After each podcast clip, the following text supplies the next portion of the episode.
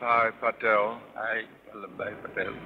do solemnly affirm do solemnly affirm that in the office of minister that in the office of minister I will bear true faith and allegiance I will bear true faith and allegiance to the Constitution of India, to the Constitution of India as by law established, as by law established, and that I will do right to all manner of people and that I will do right to all manner of people after the laws and usages of India, after the laws and usages of India without fear or favor, without fear or favor, affection or ill will. affection or ill will.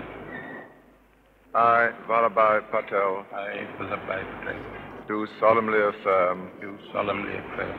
that I will not directly or indirectly that I will not directly or indirectly communicate or reveal communicate or reveal to any person or persons any person or persons any matter which shall be brought under my consideration any matter should be brought into my consideration or shall become known to me as minister, or shall become known to me as minister, except as may be required except as may be required for the discharge of my duties as minister. for the discharge of my duty as minister.